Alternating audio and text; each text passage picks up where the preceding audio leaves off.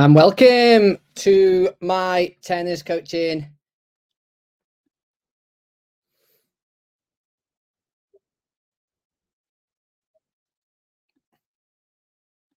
I am currently streaming on YouTube, Facebook, and Instagram.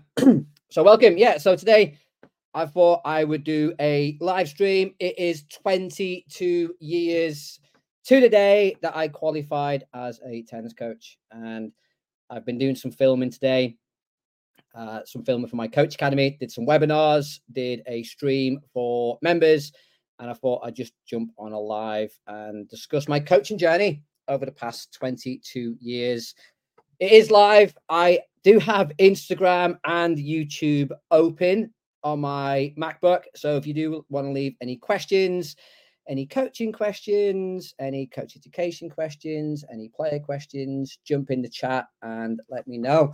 But how has tennis coaching changed over the past 22 years? Um, it's changed quite a lot.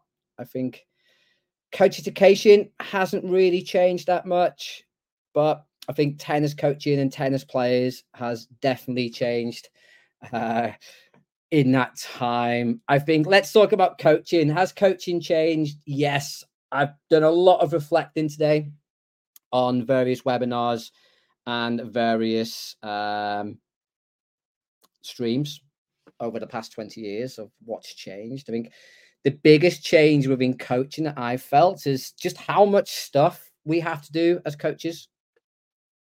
And I mentioned it in the stream this morning. Many back in 2004, my role as a coach was to really just look after the technical and tactical.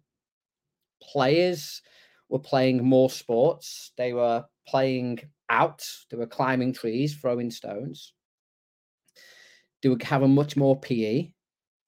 Fast forward to 2024, kids don't play no more. Kids don't play out.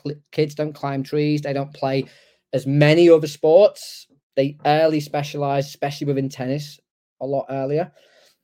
And now I find that a lot of my coaching is physical development, psychological development, because they're not getting it anywhere else. So I think tennis coaching jobs has changed massively. We have to do all four performance factors in greater detail than ever before. I think we are now responsible more and more for strength and conditioning teaching these kids how to move, the physical literacy. Again, I'm going to move my camera a little bit. That sun's coming through. Um, physical literacy, which we used to take for granted back in 2002, because these kids were playing and they were playing other sports. They were learning a lot of their physical literacy skills in other sports.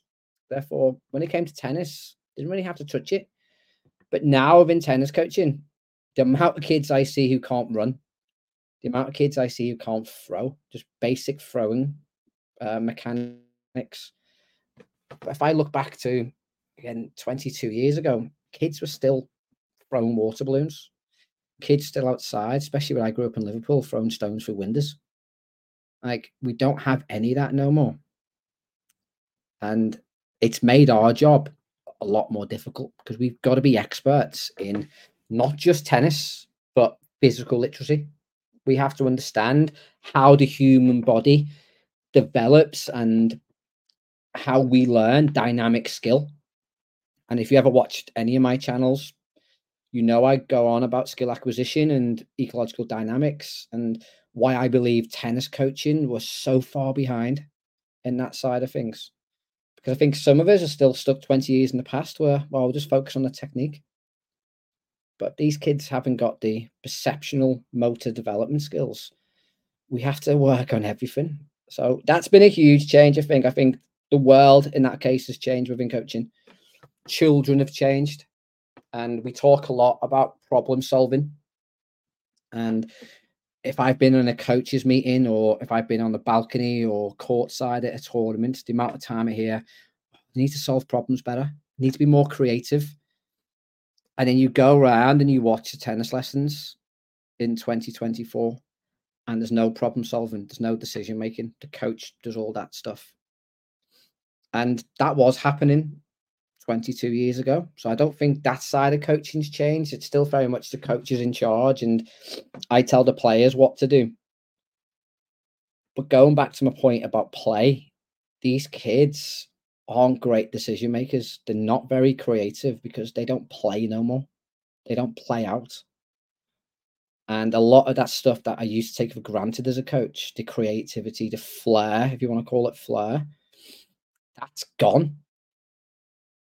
And I think kids now, like everything they do from a sporting context is structured. They don't play football with their mates, maybe at lunchtime at school. They don't they don't go and play tennis on their own. Like just like like saying like an old an old person reflecting back in the good old days. But like when I first started coaching, I could go to a tennis club on a Saturday morning and coach nine till four. And I guarantee most of the teenagers will be up there all day just playing. Don't see that no more. The art of play has been been almost replaced by the art of coaching.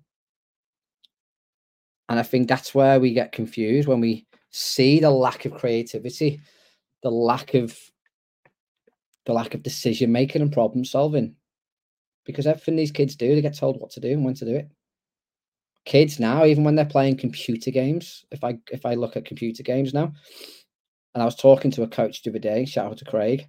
We talked about when when we were kids, we played Sonic. Well, you had no save option. You had three lives. Once your lives are gone, that was it. Game over. And there was no there's no well, there's very little magazines or there's no YouTube or anything like that to tell you how to defeat Dr. Robotnik at the end. You just learn by playing the game over and over again and finding different ways to play it. Even within computer games now, and kids have great games like Roblox and Minecraft and stuff like that. They just go on YouTube and watch a tutorial and they just follow just follow the tutorial how to play the game. So even in their creativity space and their creativity time, these kids aren't really making the decisions, they're just copying. They're copying the YouTubers. They're just copying the the TikTokers. So we're losing that element, and that then has a knock on effect on us, us as coaches. That's why we have these players who lack creativity and decision making because the world is changing. Like I mentioned when I started the stream, tennis coaching hasn't really changed. And even if I look at it from a coach education point of view, when I did my DCA 22 years ago, is it that different to the level three now? Not really. Some of it's changed, but a better. So it's less technical heavy. It's a bit more game based and getting towards more of a tactical coaching approach. Then when back in my day, we were given a big green file with I don't know 20 or 30 top players and little still photos of what perfect technique looks like. At least we've moved away from that slightly and we are a bit more game based. But even like 20 odd years ago, game based coaching was still around, but no one was using it. It's it's a bit more in there now. But coaching hasn't really changed. Like you do your level three and it's still very much closed drill progression, open, open play. And we're still isolating and teaching technique. Despite what I've just said, that these kids now don't have the same level of physical literacy they don't have the same level of problem solving or creativity. And that has a massive effect on us as coaches. So I think I think players have definitely changed over the past 22 years. Coaches generally, I don't think have changed. I think coaching, I think we're still coaching the same way. And I'm a big believer of coaches are creatures of habit. When I started coaching 22 years ago, I was very fortunate when I worked at Wirral I had Nick Lawrence, Joe Hagan, Andy Wilkes, Phil Layton. I just copied them. I just copied them, and I was lucky because like they're all very, very good tennis coaches, and some of them are very good coach educators. I was very lucky in that regards. But also, I think a lot of coaches just copy either how they've been coached, and I think they copy the coaches in and around them. And even I've been coaching 22 years, I think when I started coaching, a lot of the coaching techniques and stuff were 50, 60 years old at the time. So we're looking 80 years on and we're still using the same techniques. Despite the fact, like I mentioned at the start of the stream, the world has changed, players have changed, the demands of the game has changed. but coaching still in this traditional space. And that's why I've started this whole journey with my tennis coaching and look at the ecological approach and look at different ways of doing it. Because some because if, if the world is changing, the people that I'm coaching are changing, and surely I have to change as a coach. And I think I have changed. I think over the past four years, I've changed massively as a coach. Ever since I found the ecological dynamics approach and the constraint led approach, I've changed massively. There's a huge difference. I think I'm I'm a different coach today as I as I stream this than I was last week because I'm more reflective. I'm more player focused. I'm looking to adapt my coaching constantly. If I go back eight years ago, I was probably still coaching the same way I was back in 2002. Very technical, very isolated, very closed, very shouty. And it came to a big point sort of just before lockdown where I was going to walk away from tennis because it, it bored me. It bored me having the same frustrations and going through the same lessons over and over again. I had like a group of lessons which I could just bang out quite quickly and it, will be good and everyone would have fun and enjoy it, but it wasn't fun for me. I always felt there was something missing from my coaching. I think that's a lot for my upbringing. So I never had coaching. I think I had two, three lessons in my life. I always learned all my sports through play, partly because I couldn't afford coaching, but because partly because I had such a great childhood where I had a big group of friends and we learned all our sports through just playing the game. And I, think that's the bit that really doesn't resonate me when I became a tennis coach. Where's the play? Where's the implicit learning that that, that I know? And I think I think that's changed as well because I spent a long time just copying what I thought good coaching looked like. I'd go on coach education courses and I'd copy what I see on the coach ed courses, believing that was, was great, great coaching. And it came to a point where it was just before the first lockdown. I found a webinar by Richard uh, Shuttleworth on constraint led coaching. And he just talked about play and implicit learning and skill acquisition through playing games and it just resonated with me and it was like oh, this this is what i've been looking for for the previous 18 years this this this this makes sense to me and it it it changed my coaching career because at that at that point first lockdown i was probably going to walk away from coaching i was just fed up of it it was boring just doing the same lesson over and over again players you teach players in isolation and they'll go to a tournament and you wouldn't see what you've been teaching them for six months. And I found that really frustrating. And I used to blame the player, and ultimately it was down to me. It was my fault. A reflection of my coaching. I didn't have the transfer of training into into their match play.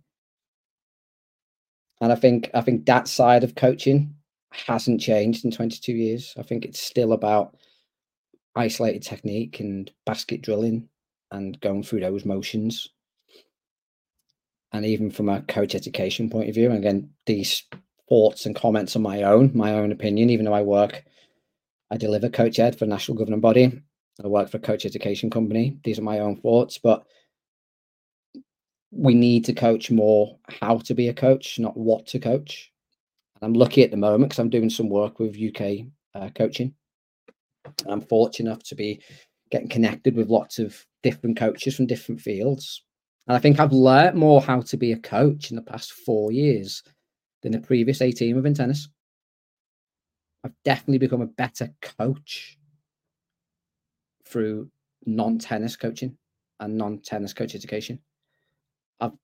I've more about ecological dynamics, constraint led coaching, psychology, human behavior, how to communicate, how to connect with people how to develop dynamic skill, which we need in tennis. I've learned all that outside of coaching.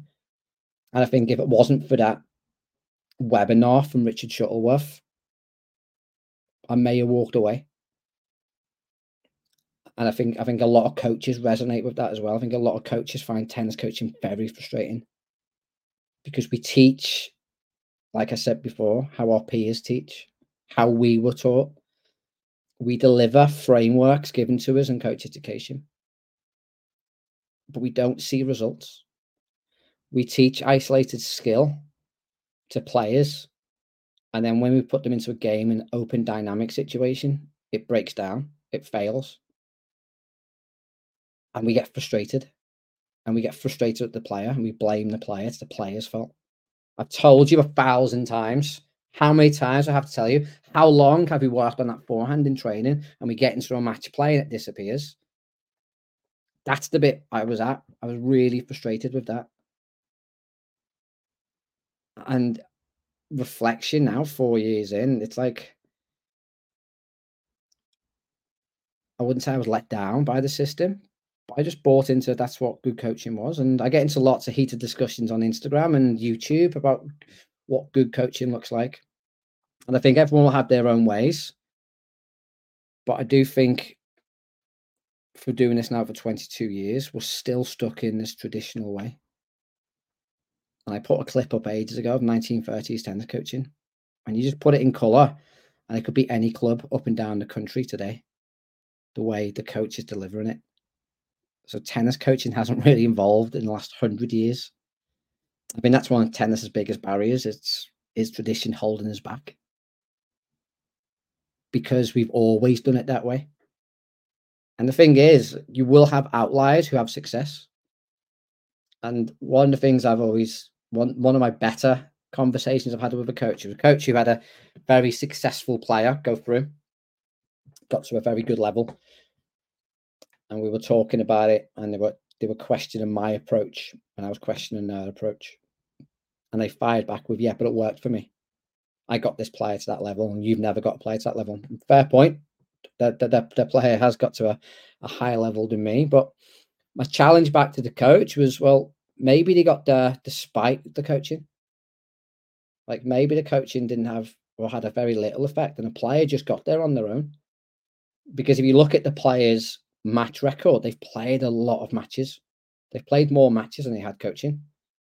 So what's had the bigger impact on the player development, the matches or the coaching? The unstructured matches where they have to make all their own decisions, problem solving, or your very structured way of coaching. And that's why I put out the post of the week, which got a little bit of heat. Uh, heat, if you don't know wrestling term, is um, is is challenge, shall we say, or or arguments. Um, it got it got a bit of heat because what did I say? I said players don't, uh, coaches don't produce players, players produce players. I stick by that. I think I think coaches have a part to play, but ultimately the player's success or failure is down on them. It's not up to us. The player is definitely going to spend more, hopefully, more time playing tennis than they are having lessons. And I think sometimes as coaches, our ego takes over, like we that we know everything. And I've been that egotistic coach. I've told players you don't know. You don't know what you're talking about. I'm the coach. I'm the authority. You listen to me. And now I've gone down this whole rabbit hole. Like the, the player, the player knows best. The player knows more about the context of their situation than I than I ever will. So I listen to the player first and foremost, which is a huge difference. Even eight years ago, eight years ago, I'd tell the player what to do. I'd structure the player the, the player's lesson. Whereas now the player makes a big bulk of the choices. I may produce the problems and they have to find the solutions. Whereas previously, in 22 years ago, I would provide all the solutions. I'd set up the practice, tell the player how to perform the practice really well, take them through the practice, let them listen to my wisdom. Whereas now, it's if, if you ever watch me coach, I'm just providing players with problems all the time. When I'm intervening, I'm giving players things to think about. I'm not telling them what to do. I'm not giving them solutions. And that makes a lot of coaches I think I work with feel quite uneasy. Because I think there's a there's definitely a peer pressure of I'm the expert. I should tell the players what to do. People pay me money. I've only got limited time. Again, these are all barriers coaches tell me about. But ultimately, if we go back to like I said at the start of the stream, if these players now have less decision making, less creativity, less problem solving in life, how's it going to benefit them if we don't give them problems and they have to make decisions within tennis lessons? When they get onto the match court, they're going to have to solve problems. They're going to have to make decisions. They're going to have to be creative. They have to be competitive. I think there are some of the huge changes that I've seen over the past 22 years. I think there's been a change in human behavior I don't see a huge change in how we coach. I've seen other sports make different changes because again, great thing about working with UK coaching, I, I get to watch lots of different sports and how they approach it. And it's interesting when you speak to non-tennis coaches and you show them tennis coaches' uh, ways of working. The amount of times I've asked, well, why do you do that? That that that makes no sense. Like, why do you practice in half a court? Like when you play a game in, in, in a space that's double the size. Oh, because we've always done it that way. Why, when you're warming up for doubles, do you warm up down the line and then you play cross court? Oh, because we've always done it that way. And it's that it's that traditional way, which is which is quite refreshing at times because, again, a big a big challenge I always get is well, we've always done it that way. It's tradition. Like I've mentioned before, I think what we're almost hindered by that tradition in tennis. Holds us back. Holds us back because we've always done it that way. And i know i feel it now and when i'm coaching and i've got coaches either side of me coaching as well i know sometimes i'm completely different to what's going on. And i feel that pressure feel that pressure from from from the coaches from parents from players and i've been challenged on it as well well if you look at coach such and such, they're doing it that way, but you're doing it the opposite way. But you're not giving any technical info, and they're being really micromanagement was a great word apparently used to me today. They're micromanaging the technique. It's like, well, yeah, but I'm trying to do it in an implicit way, and I'm not just developing a movement, a technique. I'm trying to develop mental skills and the tennis skills all at the same time. I'm trying to have like this whole holistic approach, or I could just teach this isolated technique, which I'm not going to use. And I had it recently with, with a parent who had a lesson with me and another coach, and it's like, well, we'll go with you because it's fun, but we'll want to go with the other coach because they're more technical. And I'm like, okay, I, I get it how it looks, but has the reasons why and there's still again i put a stream out a long time ago like what does good coaching look like? Is good coaching technical? Is it giving the players the answers? Is it isolating the technique? Is it constantly intervening and shouting?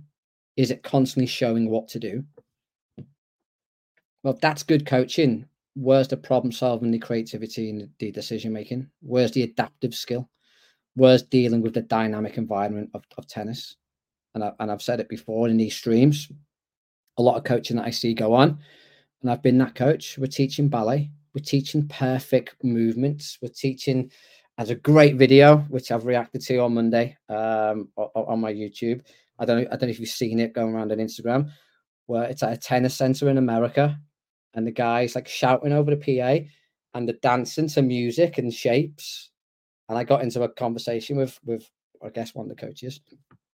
I mean, and he was saying, "Oh yeah, it, it's great for movement. It's great for muscle memory. It's great for te- uh, teaching the sequence." I'm like, "Yeah, but you're missing one very important factor. It's called a tennis ball. You're also missing an opponent. The tennis ball and the opponent's doing their best for you not to do any of that. It doesn't work that way and it's just yeah, it blows my mind. So I think I think they're the biggest changes within coaching. I think my biggest change of coaching is the way I the way I think about coaching, and that's not been over twenty two years. I think that's been over the last four years. I'm trying to be a better coach now in terms of understanding how players learn, what players need to learn in terms of okay, perception action coupling, dynamic skills. The learning environment is more important than what you teach. So, how you present the learning, the, the environment which the player learns in, in terms of okay, who's the authority? Is the player, is the coach? Is it is it 50 50? Is it, is, it cooperative? Is the player allowed to make mistakes? Again, you only have to look at most tennis lessons and the player makes mistakes and the coach is straight on top of them. That was me. That was me eight years ago. I always remember one lesson that I did, and I was tired, I was grumpy. The player wasn't getting it, and I just had a go at them for not trying. And the parent said to me, "I oh, was not too happy the way you spoke to him now. Like it was a bit, it was a bit OTT." And I look back and I was like, "Oh, that was all my fault." Like one, I was I was not in the right frame of mind. Two, I'm trying to teach something technical and isolated, which is just a waste of time. But I but I blame the player. And I think now big change in my coaching is it's it's all about the player. I don't care about the parents. Don't care about the coaches next to me. Don't care about me and how it looks on me. I want to make it the best environment for the player. I want them to feel comfortable to explore. I want them to feel comfortable making mistakes. I want them to be in a situation, an environment where they're developing multiple skills at once, where they're where they're learning how to be adaptive and versatile. And it, it might be unorthodox and it looks crazy and chaotic. And some of my players have quite funky technique. And to me, it doesn't really matter because they're just finding movement solutions. And some of those movement solutions might be temporary they might not be there forever. It might change and it might look like a more traditional forehand or a more traditional serve. At this moment in time, if it's efficient and effective, I'm not going near it. fine, just leave it alone. Let it let it breathe. And that makes people feel uncomfortable. makes coaches around me feel uncomfortable. Again, the amount of time I've heard behind my back, oh, doesn't teach technique. I do teach technique, just no one knows that I'm teaching technique. He doesn't he doesn't understand technique. I do. I've like I've done a lot of study on biomechanics. I probably know inertia and ground reaction force more than most coaches.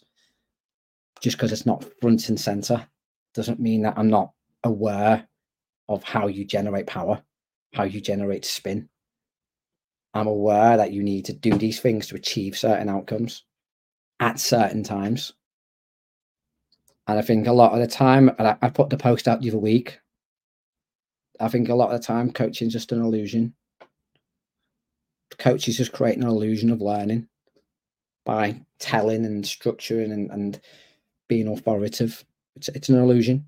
There's no learning going on. There's no there's no transfer of training going on. It's just a show.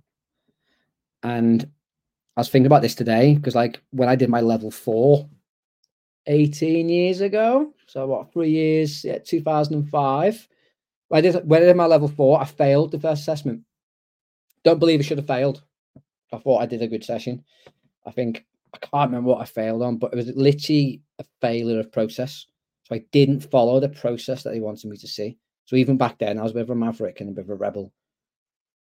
I can't remember what it was, but I, but I didn't follow the process. I think I went off.